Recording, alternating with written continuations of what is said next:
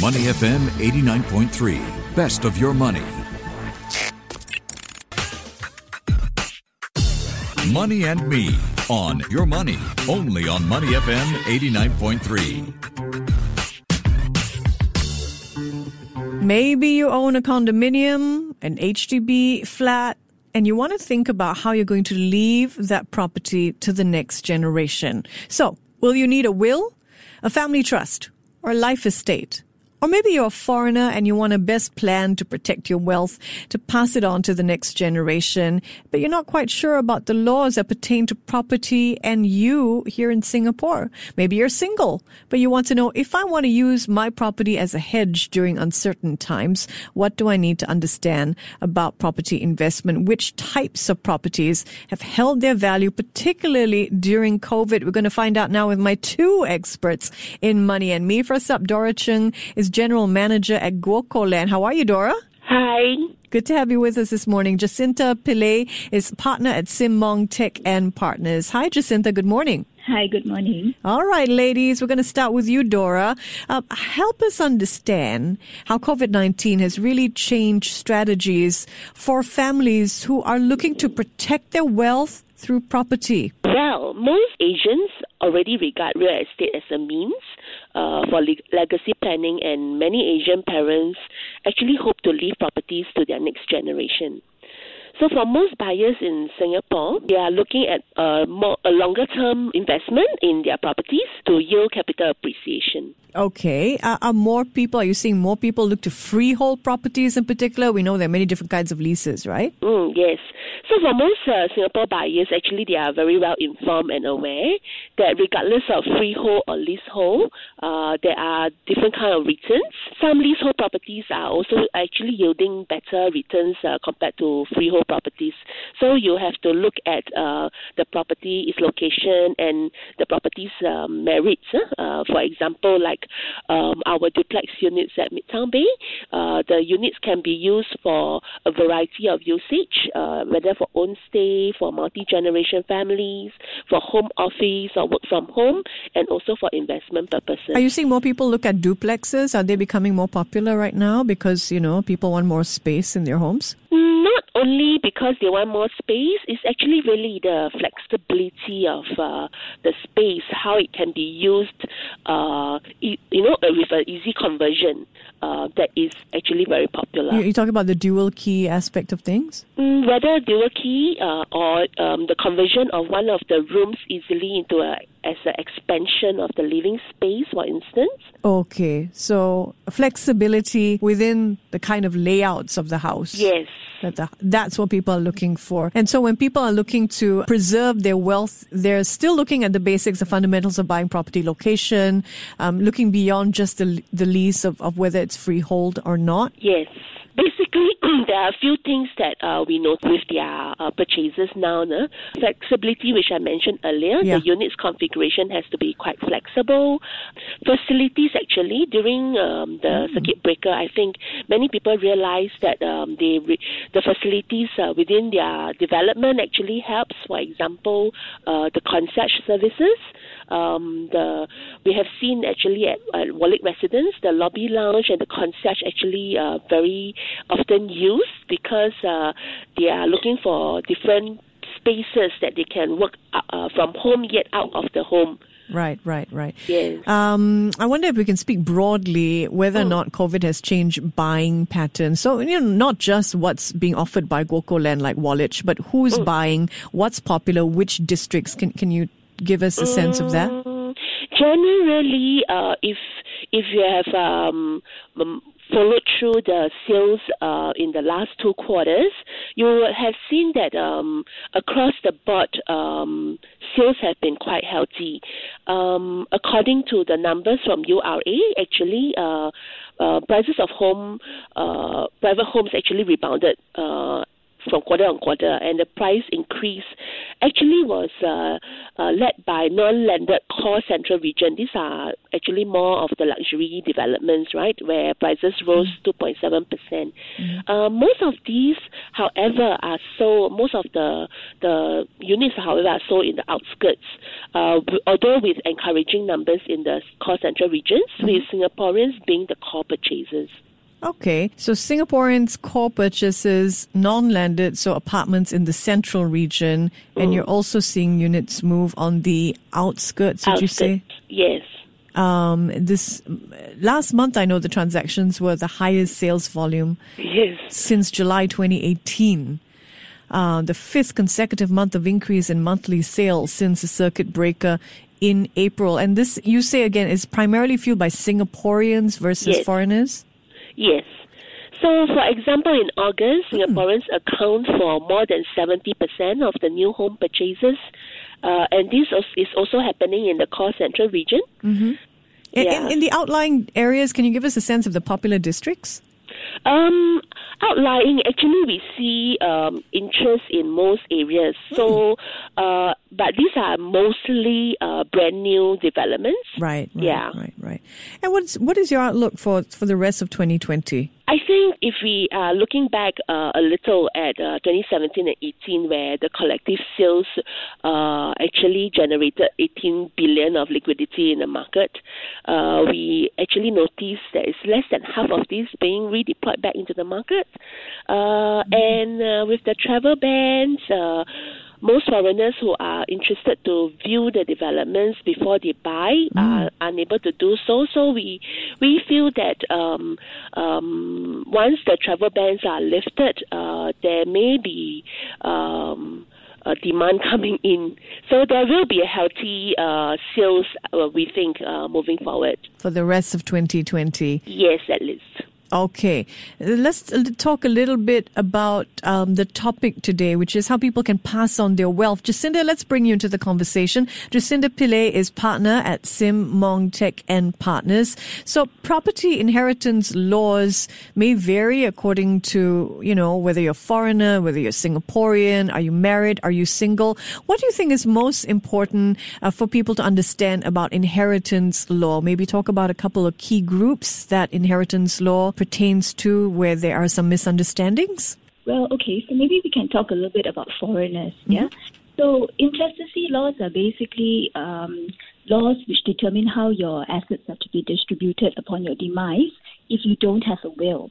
So, if there are foreigners involved who own real estate in Singapore and they don't have a will in place, it becomes a little bit complicated because essentially when a person passes on, uh, things don't just automatically, you know, get distributed to the next of kin. There has to be a process, and the process actually entails applying for a court order. So if they have a will, and that applies across the board for everyone, right? So if you have a will, you'll be applying for a court order called a grant of probate. And if you do not have a will, then you apply for a court order called grant of letters of administration. So this process in itself is not entirely straightforward where, where a person does not have a will. And for foreigners, it, there is an added complexity because there are additional documents that have to be filed and things like that.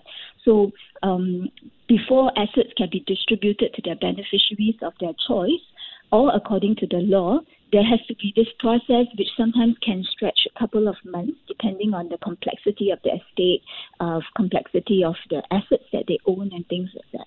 So it's important to plan. So if you're a yeah. foreigner, it's very important to think about putting together a will. Uh, definitely, especially if you have assets in Singapore and you want to make sure that upon demise, all these overseas investments that you have do not get stuck, right? So that's where the will comes in. Uh, foreigners aside, even for locals, for Singaporeans, uh, it is very important to plan because ultimately the whole point of acquiring assets, mm. wealth acquisition, is to ensure that there's a transition to your loved one. For right? sure, but people, a lot of people think there are intestacy laws for that, so that'll automatically happen, especially if I'm Singaporean. Is that true? Yeah, well, intestacy laws determine how your assets are to be distributed upon demise. Mm. So you don't exactly have a choice in terms of the distribution. So I'll give you an example. If a married couple, uh, no children, upon their demise, their assets will go 50% to the spouse and 50% to the surviving parents in equal shares. But that may not be the uh, ideal distribution method, right? They may mm. want to give everything to the surviving spouse, or they may want to give a portion to uh, nieces and nephews and things like that. So that's where intestacy laws doesn't really uh, apply. So it's important for you to plan to look mm. into your own specific uh, family situation and needs, and then determine how you want your assets to be distributed upon demise. Because intestacy laws can only do so much, and it doesn't tailor to everybody's specific family situation. What do singles need to understand about inheritance law, intestacy laws? Well, for singles, like I, um, for singles, uh, the distribution would be according to the intestacy laws based on next of kin, right? So if let's say you are a single, you have no children, then everything goes to parents. Then if no parents, then it goes to your siblings and so on. So again, this is something that has to be looked into carefully because we've done, you know, so many uh, wills for clients who are single, mm. and a lot of times they have concerns like uh, maybe they want to provide for certain siblings who are in a particular uh, need, whereas you know some other siblings do not need their inheritance, but some siblings who are less well off may need that. They also want to provide for specific nephews or nieces or even uh, charitable organizations. So these are usually the thoughts that a single person who has assets may have in mind. So intestacy laws will definitely not um, basically uh, distribute according to your wishes. So that's where you really would need to stipulate how you want your specific uh, assets to be distributed. Really interesting. What do parents need to understand about buying a property and then putting it in a trust? What what are trusts for? And what are the challenges of setting these up? Well, a lot of uh, Singaporeans and even foreigners alike are looking at buying properties in trust for their children, and that usually arises where the parents want to gift real estate to their children who are still minors, right? Because in Singapore, you need to be 21 years and above in order to own property. So it could be due to succession planning reasons why they want to do that, or it could be that parents want to just ensure that their, their children have a roof over their heads, you know, without having to contend with property prices skyrocketing by the by the time the children turn 21 years. So that's where they want to make an outright gift of a property to their child. And the only way they can do that is to employ the means of a trust arrangement to hold the property as legal owner while the child is still a minor. So that's basically uh, how uh, you know acquisition of property in trust takes place. Mm. Are there challenges setting these up, or are they pretty straightforward? Well, definitely the the key thing would be um, cash outlay right? So in a trust arrangement, bank financing is unlikely to be possible. So parents who wish to buy properties in trust for their their children mm-hmm. will have to finance it entirely in cash.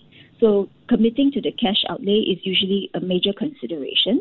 Now, assuming that is not a consideration and they are able to do that, then the other uh, challenge that parents often face is lack of control on how the child eventually manages the property. Because when the child turns 21, the property is transferred to the child, who then becomes the legal and beneficial owner.